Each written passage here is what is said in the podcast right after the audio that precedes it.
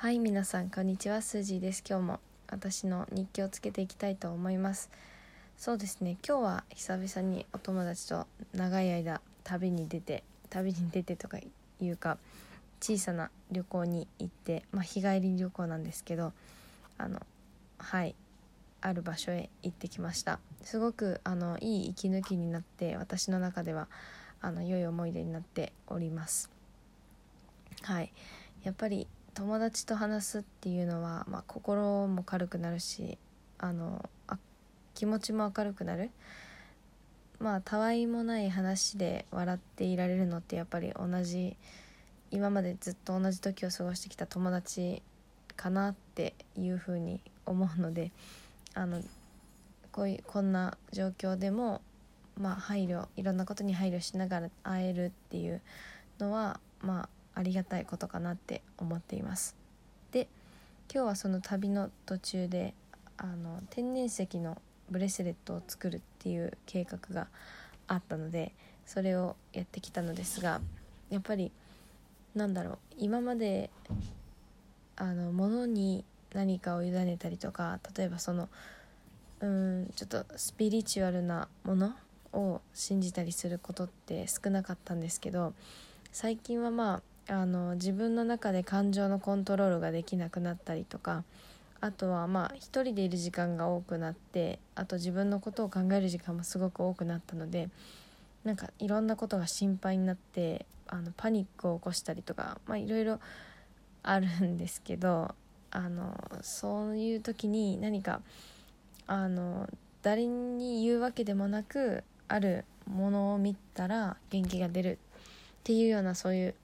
なんか心をちょっと預けられるような場所が欲しいなと思ってそれで最近石なんかパワーストーンみたいなパ天然石っていうものにちょっと興味が出てきたのであのすごく楽しみにしてそのものを作りに行ってきました。で選んだ石たちがあの自分の将来のゴールをまあゴールゴールというかまあ将来のゴールを達成してくれるような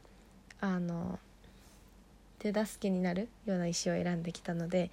まあ、明日からそれを見てあの頑張っていけたらいいかなって思います。はい。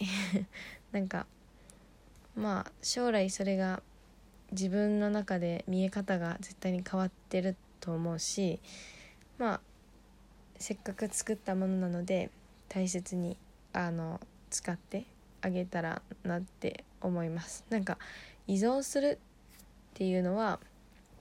私のその考えとかとあんまりしっくりこないので言い方が好きじゃないんですけどなんか心をまあそこに